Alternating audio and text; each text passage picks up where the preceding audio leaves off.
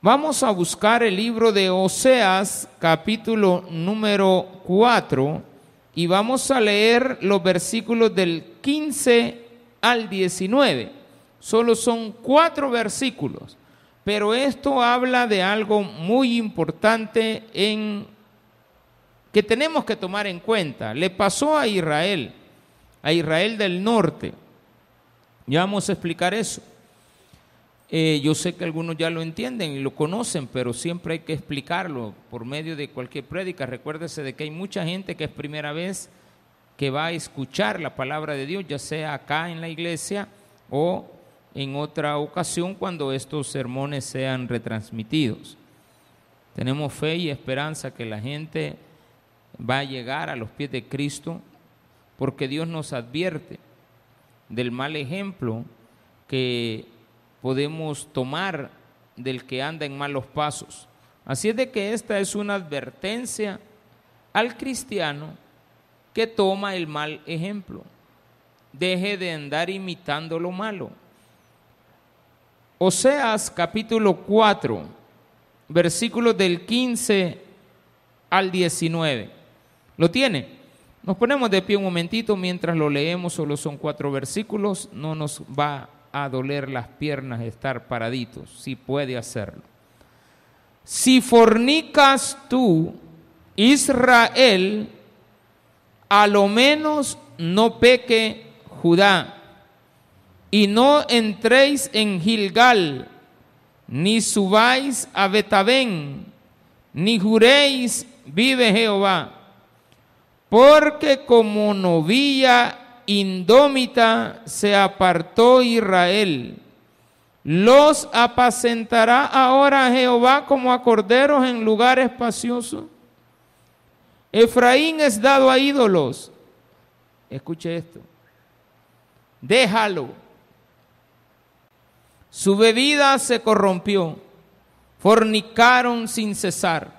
Sus príncipes amaron lo que avergüenza el viento los ató en sus alas y de sus sacrificios serán avergonzados. Oremos al Señor. Padre, gracias te damos por la oportunidad que nos das en el día de hoy de venir y aprender más de tu palabra. En el nombre de Jesús te pedimos por todos y cada uno de los que estamos en esta iglesia, aprendiendo más y más para que a los hogares llevemos el renuevo de tu palabra por medio de las enseñanzas que nos das como padres, madres e hijos, que representamos a una familia. En el nombre de Jesús. Amén. Y amén. Gloria a Dios. Bueno, puede tomar. Pues ya sentó, yo qué le voy a hacer. Amén. Cuando vengo a gente está sentado, hermano. Eso es bueno, que se siente porque tiene que estar cómodo para escuchar palabra. Bien. El problema del mal ejemplo es tan común que sigamos los malos pasos. Por eso es que Dios le advierte a su hija, la que le ha quedado. Esto viene una historia, ¿verdad? De Oseas es una historia complementaria. Él se enamoró, le dijo Dios que se enamorara, que fuera y que se casara con, con una mujer este, que era del mundo y pues hombre él la rescató, pero después ella se volvió, ella le dio hijos, etc. Y cada uno de estos hijos representaba algo muy importante, pero ahora está definitivamente hablando no con los hijos de Oseas, sino que está hablando directamente ya con lo que el pueblo ha hecho, que no ha entendido que lo que Dios hizo con Oseas era una premonición de lo que le iba a suceder a Israel si se iba por el camino erróneo. Y resultó que Israel, su hijo, se fue por el camino equivocado. Al principio hay que decir que los que se fueron al mundo estaban dentro de la casa de Dios más adelante están tan confundidos y tan estropeadas sus vidas y tan arruinadas las vidas que tienen que ya ni se sabe si son cristianos o no. Y de hecho creemos que no lo son. Aquí hay una advertencia fuerte contra el que todavía no se ha perdido. Porque con el que ya se perdió hay una frase que lo dice todo, déjalo. Es decir, ese no tiene remedio. Es decir, ese se nos perdió. Es decir, ya no podemos hacer nada por él. Está tan perdido porque dice la Biblia que Efraín es dado a los ídolos. ¿Quién es Efraín? Bueno, vamos a aclarar. El pueblo de Israel era uno solo al principio, pero Israel se dividió en dos partes. Una parte que se llama Judá y la otra Israel del norte. Pero era tan grande Israel del norte que terminó llamándole, llamándosele Israel nada más. Pero también se le llama Efraín, o sea, Efraín del norte.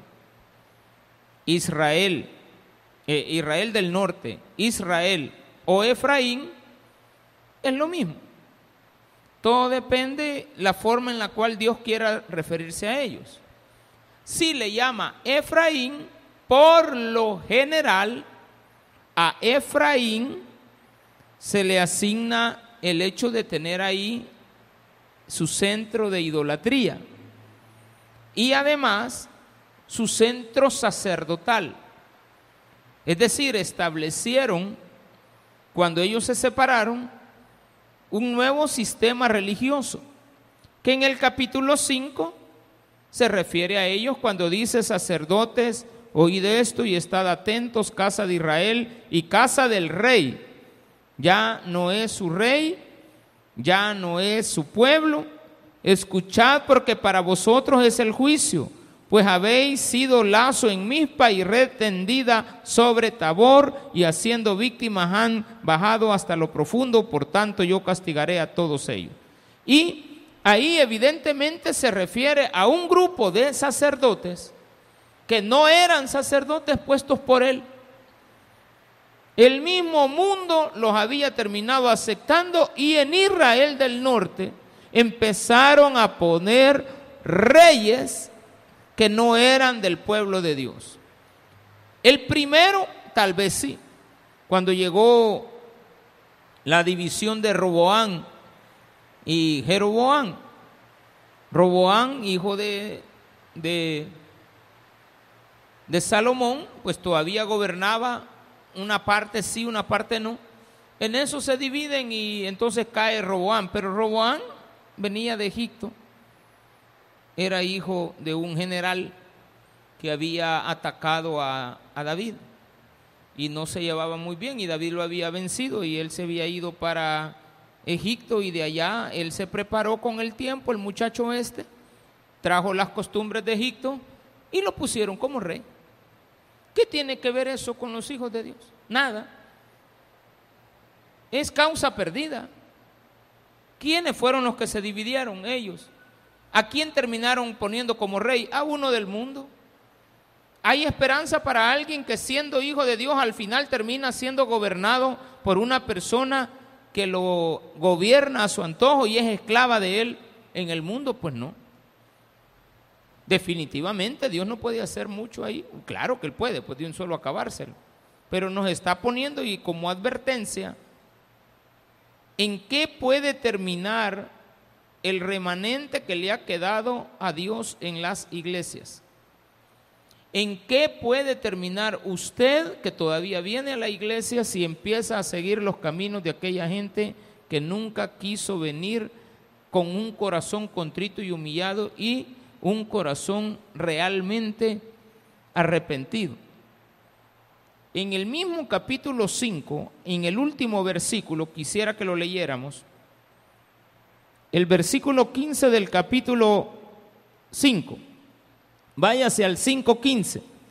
Andaré y volveré a mi lugar hasta que reconozcan su pecado y busquen mi rostro. En su angustia me buscarán. Dios no dejará nunca de presentárseles Pero cuando dice que en su angustia le buscarán, es porque a cada rato terminan diciéndole a Dios, me arrepiento y no cambian, me arrepiento y no cambian, me arrepiento y no cambian. Quiere decir que aquella persona que definitivamente está alejada de Dios es aquella que está acostumbrada a entrar y a salir de la casa de Dios. Por lo tanto, es una persona que no va a cambiar nunca y además de eso no es sincera para con Dios. Es mentirosa de primera línea. Le miente a Dios, le miente al, le miente al mundo. Entonces, Israel era un mal ejemplo. Israel se había ido con los ídolos. Los ídolos que traían de Egipto. Ídolos que adoptaban de Edom.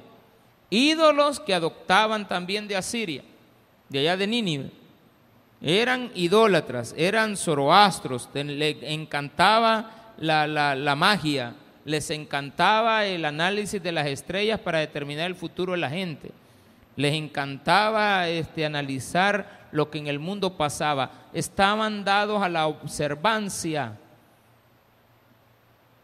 de las consecuencias que se ven, entonces determinaban y adivinaban. Entonces eran adivinos, eran agoreros, eran, eh, se metían con quien quiera, no les importaba el desorden de vida que llevaban. Esos son muchas veces los hijos de Dios que se nos pierden. Entonces solamente Dios te está advirtiendo, si fornicas tú, Israel, pero Israel dice allá más adelante, Israel es dado a los ídolos, por lo tanto déjalo si fornicas tú, Israel, a lo menos no peque Judá.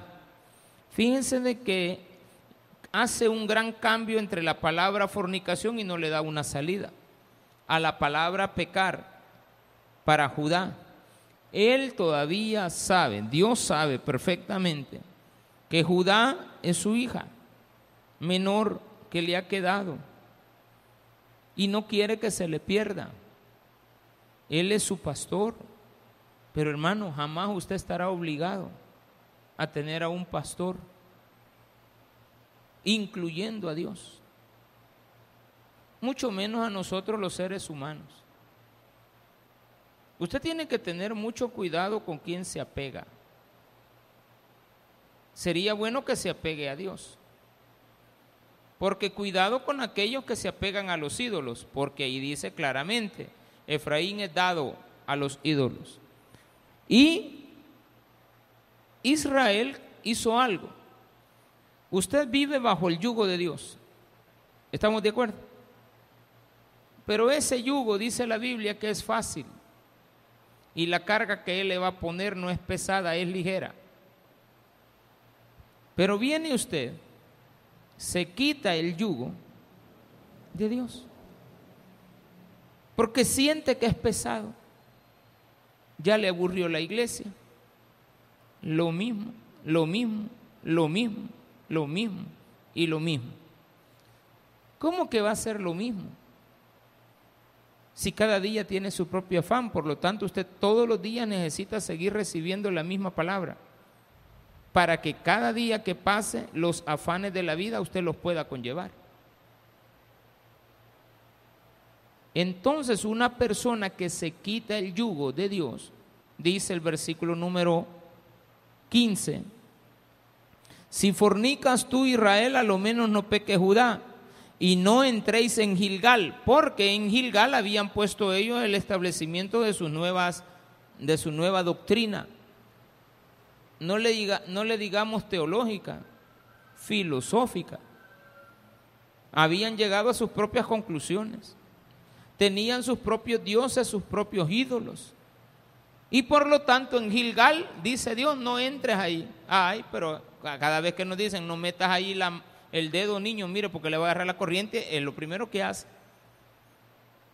Mira, no, no andes con esos amigos, con esos queremos andar.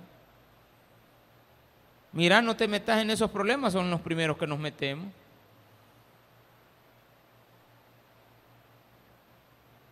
Primer salario ya lo debe todo. Porque no somos buenos administradores. Todo lo que se nos dice que no hagamos, tendemos a hacer. Entonces Dios dice en esto, bien importante, no vayáis a Gilgal, ni suban a Betabén, ni juren, vive Jehová, que lo hacen en el nombre de Dios, que no es malo ir a otro lugar, que no es malo visitar esto, que no es malo una vez al año no hace daño. ¿Cómo que no te hace daño? Si toda la gente que es alcohólica es porque una vez probó, porque una vez tomó. ¿Cómo que no es malo fumar? ¿Cómo que no es malo este, empezar a salir con un joven estando tú casada? O salir con una mujer estando tú casado. O comprometido al menos. Porque María y José no estaban casados, estaban comprometidos. Pero había un gran respeto de María hacia José y un gran respeto de José hacia María. ¿Por qué no tomamos eso? Ah, no, es que eso es en el Antiguo Testamento. ¿Por qué no tomas en cuenta de que también un compromiso de palabra en la juventud tiene que tener el mismo significado y el mismo valor de un matrimonio? ¿Por qué quieres no comprometerte en un matrimonio? Porque estás esperando. Claro, hay personas que ni tan siquiera deberían de vivir juntas desde el inicio. Porque es caso perdido. Eso es lo que dice aquí. Israel se me fue con el mundo y es caso perdido. Déjalo, ya no lo sigas recomendando, ya no le sigas hablando, ya no le digas nada. Porque el versículo 16 dice, porque como novilla indómita se quita el yugo, nadie la domina, es macho sin dueño, hace lo que quiera con su cuerpo, con su cuerpo, con su vida, con su gana, y usted no le puede decir nada porque esa persona que antes venía a la iglesia, que antes estuvo aquí. Estoy poniendo los dos ejemplos porque usted todavía está y aquí me da oportunidad de hablar de aquellos que no vamos a mencionar, nada de nombre ni nada. Estamos hablando en general de cualquier persona que se nos va. No estoy hablando tampoco de aquellos que se van a otra iglesia. Está bien que se vayan a otra iglesia. Jamás en esta iglesia hemos ido a sacar a alguien de otra iglesia. Número uno. Las puertas de esta iglesia se abren y usted puede entrar cuando quiera. Pero usted sí puede irse para otra, no hay ningún problema. Pero nosotros ir a traer a alguien nunca. Estamos tan ocupados todo el día que no nos queda ni tiempo para eso. Cuando digo estamos bien ocupados todo el día, desde las 5 de la mañana hasta las 12 de la noche, todos los días bien ocupados. Todos los días. Pero todos los días no da tiempo para, no hay tregua. Hay cansancio, sí. ¿Qué tiempo le va a quedar a usted? Pero eso sí, los hijos de Dios que vienen a una iglesia, a una casa de Dios, tienen que saber identificar si lo que la palabra de Dios les está diciendo es un yugo muy pesado y usted no lo aguanta, nadie lo está reteniendo a la fuerza, quíteselo. Pero eso sí, sepa y entienda que ahora usted va a andar por el desierto sin la protección de Dios. Porque una novilla endómita se apartó de Israel. Él es como una novilla indómita se apartó Israel. Dice entonces como consecuencia de esto una pregunta. ¿Los apacentará ahora Jehová? La respuesta es no. ¿Y a dónde los ha llevado? Fíjese bien, hoy la novia indómita anda libre en todo el mundo que le queda de espacio. Tiene libertad. Es libre. Tú me hiciste libre. ¿De acuerdo? Libre Señor. Rotas fueron las cadenas que te ataban a Jesucristo.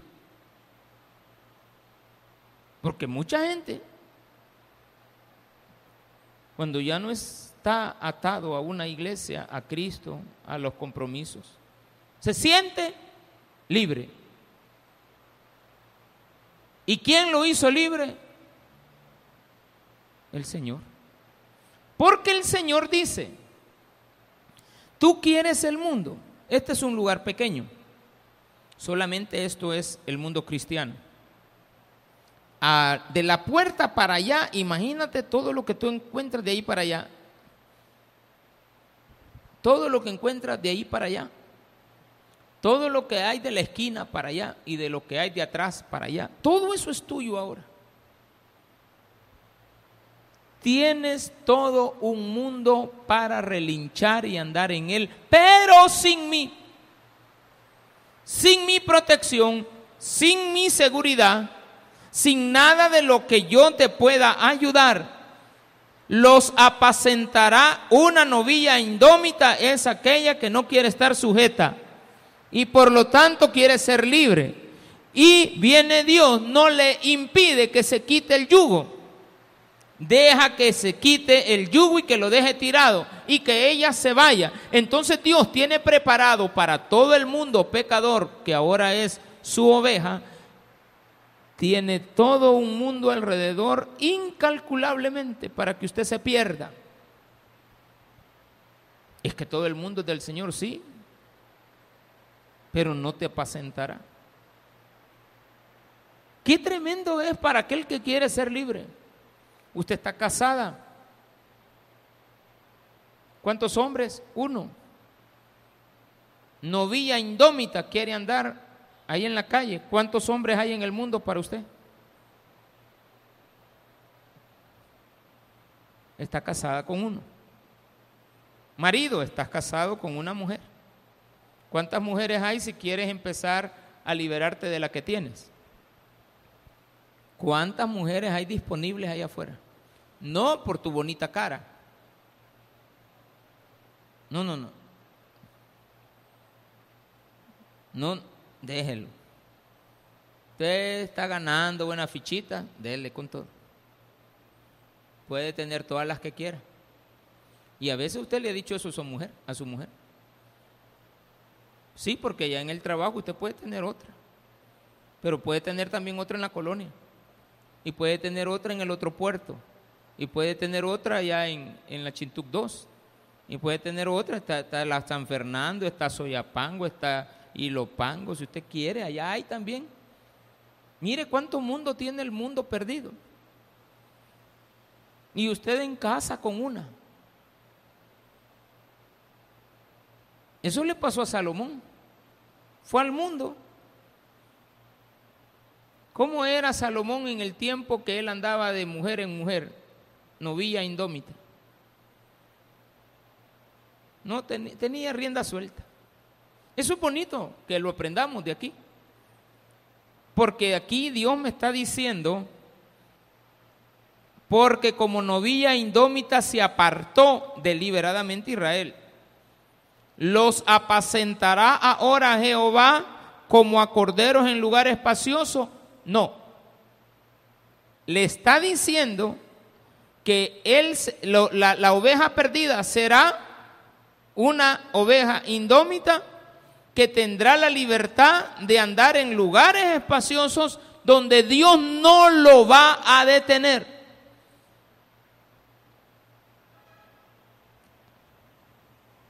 ¿Cuántas personas están bajo tu cargo hoy?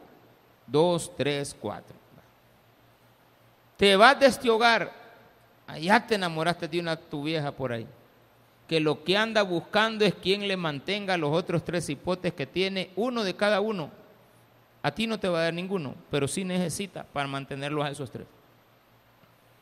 Y te ha gustado la relación. y te vas a ir para otro lado y te va a gustar también. Porque media vez empezó a probar el cigarro, quiere de todas las marcas. Media vez empezó a gustarle el guaro, quiere de todos los sabores. Y grados de alcohol también. El que le gusta el guaro ha probado guaro, ron, tequila, muñeco, tic-tac, cerveza, suprema. ¿Cuál es la otra?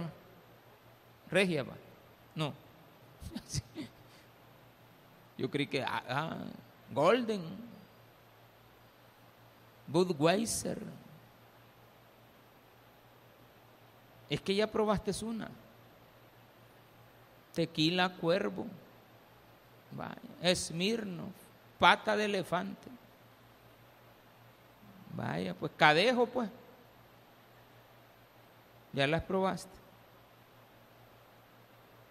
Y sabes los sabores. ¿Y aquí cuántas hay? Un agua. ¿Y aquí cuántos corderos hay? Uno. ¿Y en el mundo? Todos los que quieras. ¿Cuántos templos hay? Uno. ¿Y en el mundo? Muchos. Oveja indómita, que vas a vivir libre en el mundo. Ahora bien, Dios no está diciendo que aquí había gente, así como hay en todas las iglesias del mundo, que vienen a la iglesia y se nos pierden. Pastor, eso como que es una justificación al enfriamiento que tiene la gente. No, es una realidad que siempre ha existido. Bajo el yugo de Dios se le han ido. Ya no, le, ya no digamos que un pastor humano de red, de terrícola, lo quiera dominar a usted. No se puede. Y todo el pecado comienza aquí adentro. El pecado comienza entre congregantes y congregantes, congregantes y servidores, servidores y congregantes, servidores y servidores, pastores y servidores, pastores y congregantes. Empezamos a ver atisbos de problemas en la escuela bíblica. Empezamos a tener situaciones que no son correctas, mujeres que están comprometidas, enamorándose de los jóvenes de la iglesia. No subas a Gilgal, no vayas a meterte en ese mundo. Serás como novilla indómita que se quita mi yugo y lo deja tirado. Entonces yo te daré todo el mundo para que te diviertas. ¿Sabes por qué? versículo número 17. Porque Efraín ya no le llama Israel. Ya cuando le dice Efraín, le está diciendo, está tan metido en el pecado que está viviendo la idolatría más perfecta que se puede encontrar en el mundo, esa estaba en Efraín totalmente abandonado Dios. No estaba lejos Efraín. Efraín es abajito del monte Carmelo. Estamos hablando como a unos 80, 90 kilómetros de distancia. El templo de Jerusalén en San Salvador y el templo pagano estaba allá en el Poyo. No está lejos. Pero un templo bien pagano, hermano pero de lo peor. Ahí se ha enfrascado Israel. Ahora ya no es ya es la nación de Efraín. Entonces dice, Efraín es dado, es apegado, está está unido, se le da, se da con todo a él. Por lo tanto, ese apegamiento Dice Dios, Dios no tira la toalla. Dice Dios, es inútil irlo a rescatar. De ahí que tenemos personas perdidas que conocieron del Señor. Dios le está llamando, ahora bien, ¿por qué estamos conociendo esta historia? A los que estamos en la casa, porque este mensaje no le puede estar llegando al que ya se fue y que no quiere nada con Dios y que es novia indómita y que no quiere nada con Él y que anda por el mundo disfrutando en este momento. Dele con todo. Váyase al mundo, ahí va a terminar. ¿En qué va a terminar? Dado a los ídolos. Efraín es dado, es apegado, está amarrado, está ligado se ha unido, se ha comprometido, se ha casado con ellos. ha hecho pactos con ellos. No hay cambio. No es posible, dice Dios. No lo dice el pastor, que ojalá primero Dios que cambie, ni tampoco tu nana, ni tu tata, ni nadie, ni tu mujer, ni nadie. Está diciéndolo Dios. Efraín es dado, apegado, casado, comprometido. Ahora tiene compromisos con él. Punto y coma, ¿qué dice el versículo 17. En la Biblia que yo tengo dice, déjalo. Eso es tremendo que Dios le diga y le ordene a un pastor, a un profeta, a un sacerdote, a una madre. Tu hijo es dado a los ídolos, déjalo. Es que yo la amo, déjala. Es que yo sin ella no puedo vivir. Déjala. Ella es dada a los ídolos. Le ha gustado el mundo de amantes. Ya le empezó a gustar. Ya no le da vergüenza. Si lo sabe Dios, que lo sepa el mundo. Anda con uno y con otro. Y el hombre igual. Ahora enfrente las pone y qué pues. Mira que te vi. Y de repente las pone enfrente. Pasa, no le importa, ya, ya perdió toda. Entonces viene Dios y dice, déjalo, déjala. Su bebida se corrompió. ¿Por qué? Fornicaron otra palabra fornicaron sin parar, sin cesar, sin detenerse. Fornicación tras fornicación tras fornicación, sin parar, mañana, tarde y noche. Comenzó los viernes, ahora es viernes y sábado.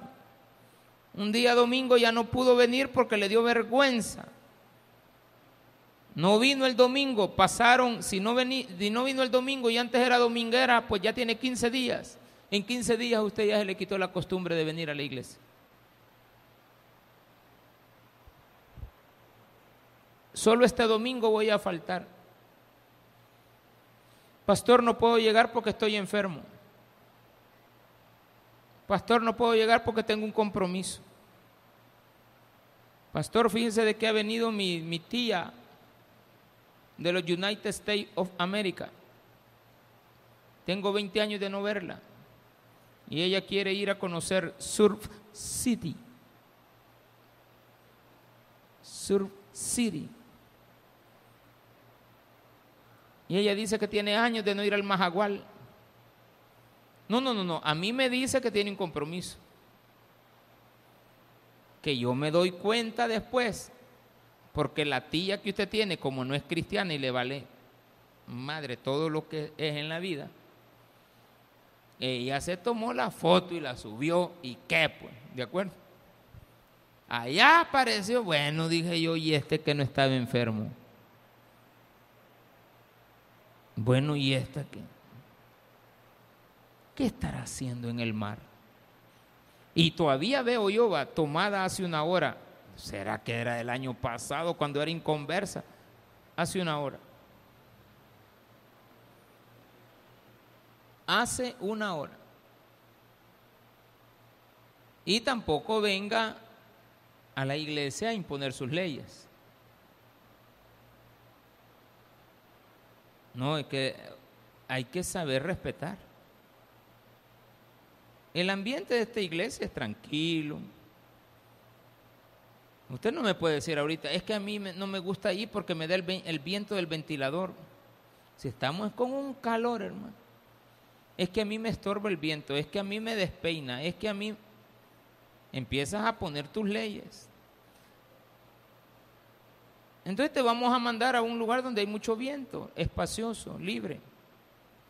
Dice Dios, que tú te has quitado el yugo y por lo tanto vas a andar en el mundo y el mundo es tan espacioso, pero yo no estaré ahí.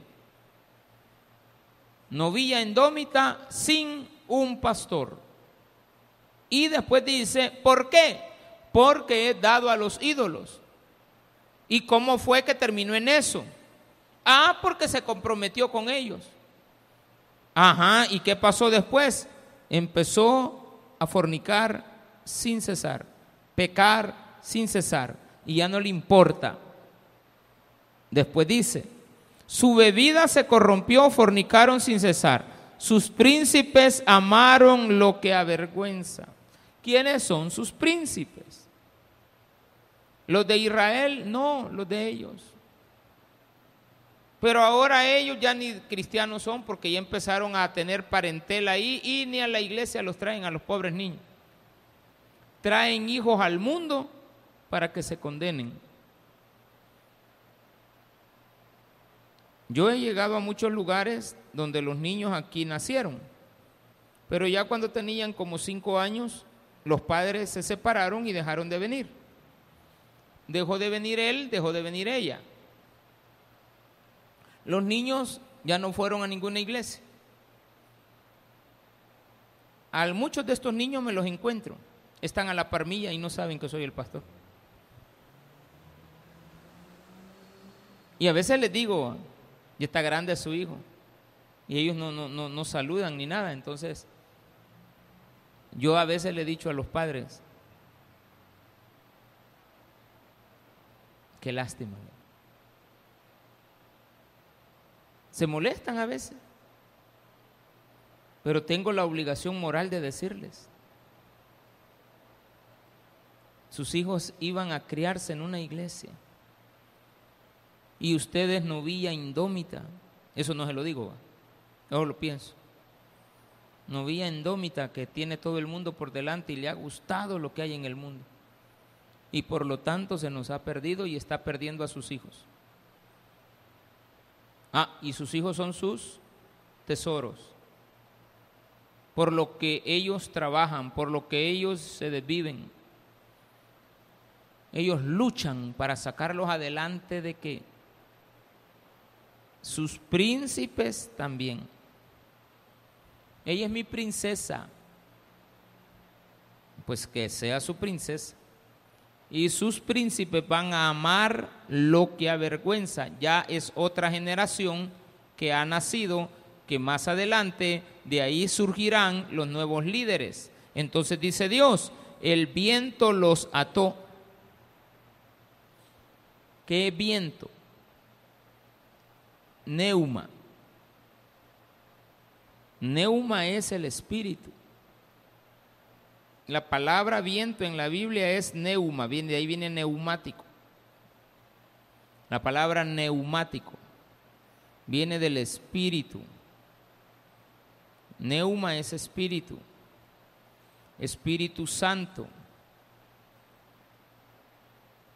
Hay un aliento, un hálito de vida que se llama Ruah entonces aquí dice que hay un viento que te ató.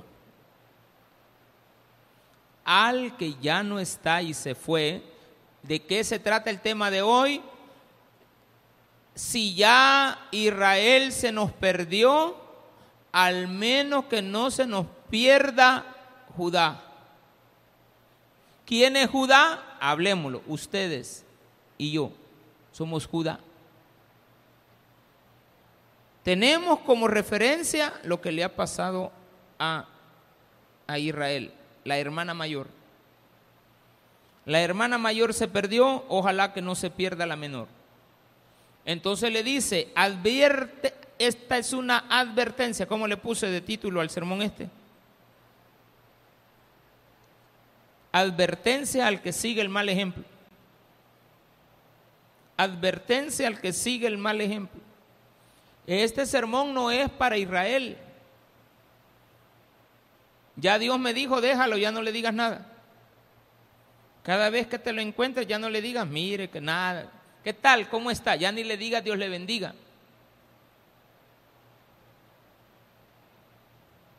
No puedes ya decirle, Dios te bendiga. Dile, buenas tardes. ¿Qué onda, man? empiezan a andar en el mundo. El mundo es espacioso. El mundo tiene casinos, el mundo tiene bares, el mundo tiene parques, tiene estadios, tiene todo lo que usted quiera. No estoy diciendo que los deportes sean algo erróneo. Estoy diciendo que no me cambies. Tú no eres el deportista que está entrenando. Muchos de ellos son muy buenos cristianos. Muchos de ellos no van ni a las iglesias, pero son buenos cristianos. Están bien entregados al Señor, sin ir a una iglesia. No son religiosos. Es bien difícil encontrar personas así, pero las hay. Pero tú no eres uno de ellos, no, no, no se te dé cara de eso. ¿De acuerdo? Pero aquí sí dice esto. El viento los ató y eso me preocupa. Bueno, no me debe preocupar, va. Pero sí es importante que usted sepa hacia dónde ha ido la gente que se nos perdió. El viento los ató. ¿Qué es el viento? El espíritu. ¿Cuál espíritu? El espíritu de mentira, de engaño, de cosas que avergüenzan. Hicieron tantas cosas delante de Dios que hicieron cosas vergonzosas. Eso implica que ya están atados al viento al espíritu de maldad. El viento los ató en sus alas y de sus sacrificios serán avergonzados. Llegará un día en que se van a dar cuenta, pero aquí no dice que serán rescatados se darán cuenta, pero será bien tarde. Ejemplo, se fue la mujer de casa y se fue a meter con uno y con otro y con otro y con otro y con otro. El hombre le dio tiempo, supo de la primera infidelidad, le dijo, dijo en su corazón, la voy a amar, la amo. Eso le pasó a Oseapa Dios le dijo, ve y regresa a la mujer, a, tu mujer que ahora es una prostituta y cómprala. Es tan barata hoy que vale la mitad de lo que vale un esclavo. Y dale la porción de harina que se da por un esclavo. Cómprala. Porque yo te he mandado a que te a que vayas a la mujer amada de su marido. La compra y la rescata. Sí, pero aquí no hay rescate.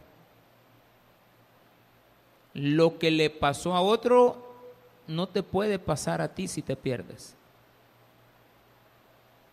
No estés esperando el rescate. El rescate a veces no va a llegar. La mujer se enamoró, ya no es Gomer, hija de Diblaín, la esposa de Oseas. Oseas es Salvador, es el nombre de Jesucristo diminutivo, eh, eh, el, origen de la raíz del nombre de Jesús. Jesús es un diminutivo de ese nombre, Salvador. Oseas significa el Salvador. Bien, el Salvador como tal ama a la mujer que era de él, se le perdió y la rescata. ¿De acuerdo? Pero aquí no es su mujer ya. Se le ha ido con otro. Él la esperó. Le dio tiempo. Estoy hablando de una mujer para no poner a los hombres, porque esto ya sabemos. Una mujer que uno esperaría que ella sea más recatada, que sea más respetuosa con su cuerpo y todo lo demás. Pero pasan los años y él ya deja de insistir. Ella ya fue a probar con uno, con dos, con tres, con cuatro y anda toda desgraciada ya. Pero cuando quiere volver, él ya tiene otro hogar, ya tiene otra señora y la ama. Dejó de amarla. La amó durante mucho tiempo y la esperó. Quiso que se redimiera, pero ella se quitó el yugo se fue al mundo espacioso. hoy que regresa, no que regresa, sino que le da vergüenza lo que ha hecho y ve a su marido, no puede regresar. No puede regresar. El viento la ató en sus alas y de sus sacrificios serán avergonzados. No está diciendo que regresará avergonzada. De sus sacrificios serán avergonzados. Qué vergüenza, qué lástima. Era una hija de Dios. Quitemos la hija de Dios, quitemos la mujer. Imaginémonos al pastor. Se nos perdió el pastor. Miren en lo que anda el pastor. Y el pastor viene le da vergüenza. No le da vergüenza. Lo que hace es vergonzoso. Y él voltea a ver y dice lo que perdí. Pero ya no puede. Y esto le puede pasar a cualquiera. La otra semana vendrá el capítulo 5. Pero, como resumen, vamos a hablar de las personas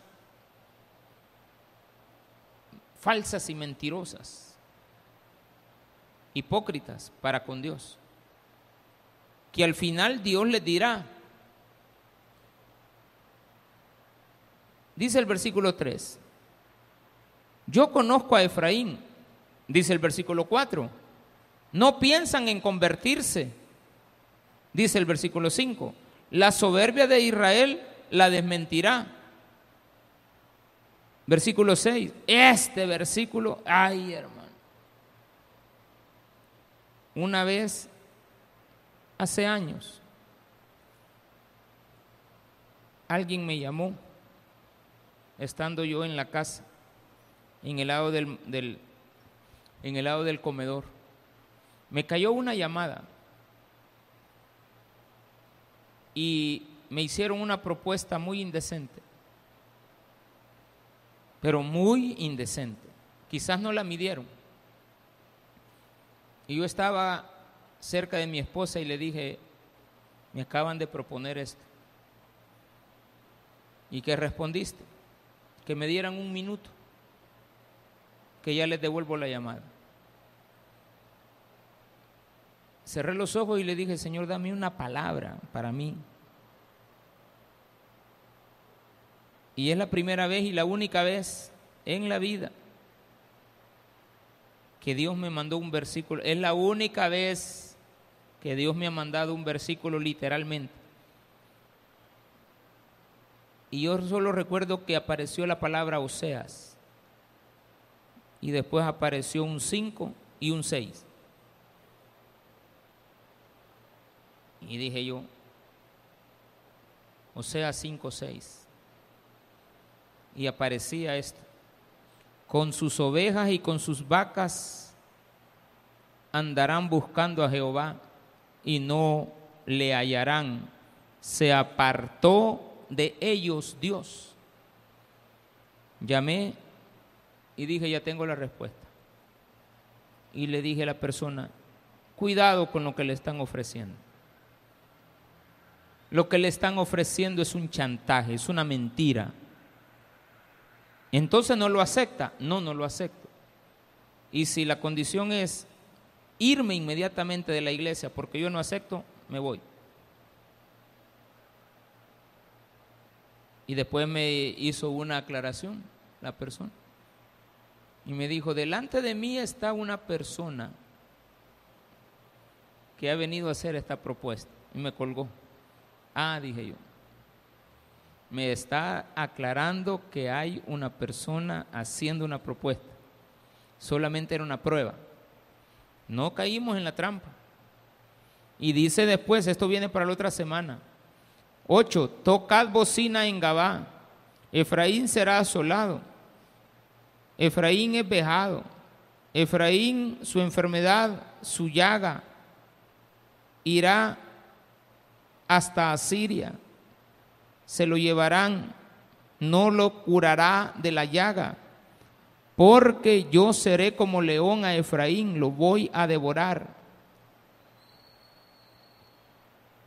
Y después dice, Andaré y volveré a mi lugar, dice Dios, hasta que reconozcan su pecado, pero ellos no lo reconocerán, son falsos, a cada rato van y vienen. Por lo tanto, déjalos, no les sigas diciendo nada. Que entren y salgan, pero no cambian. Démele un fuerte aplauso a nuestro Señor.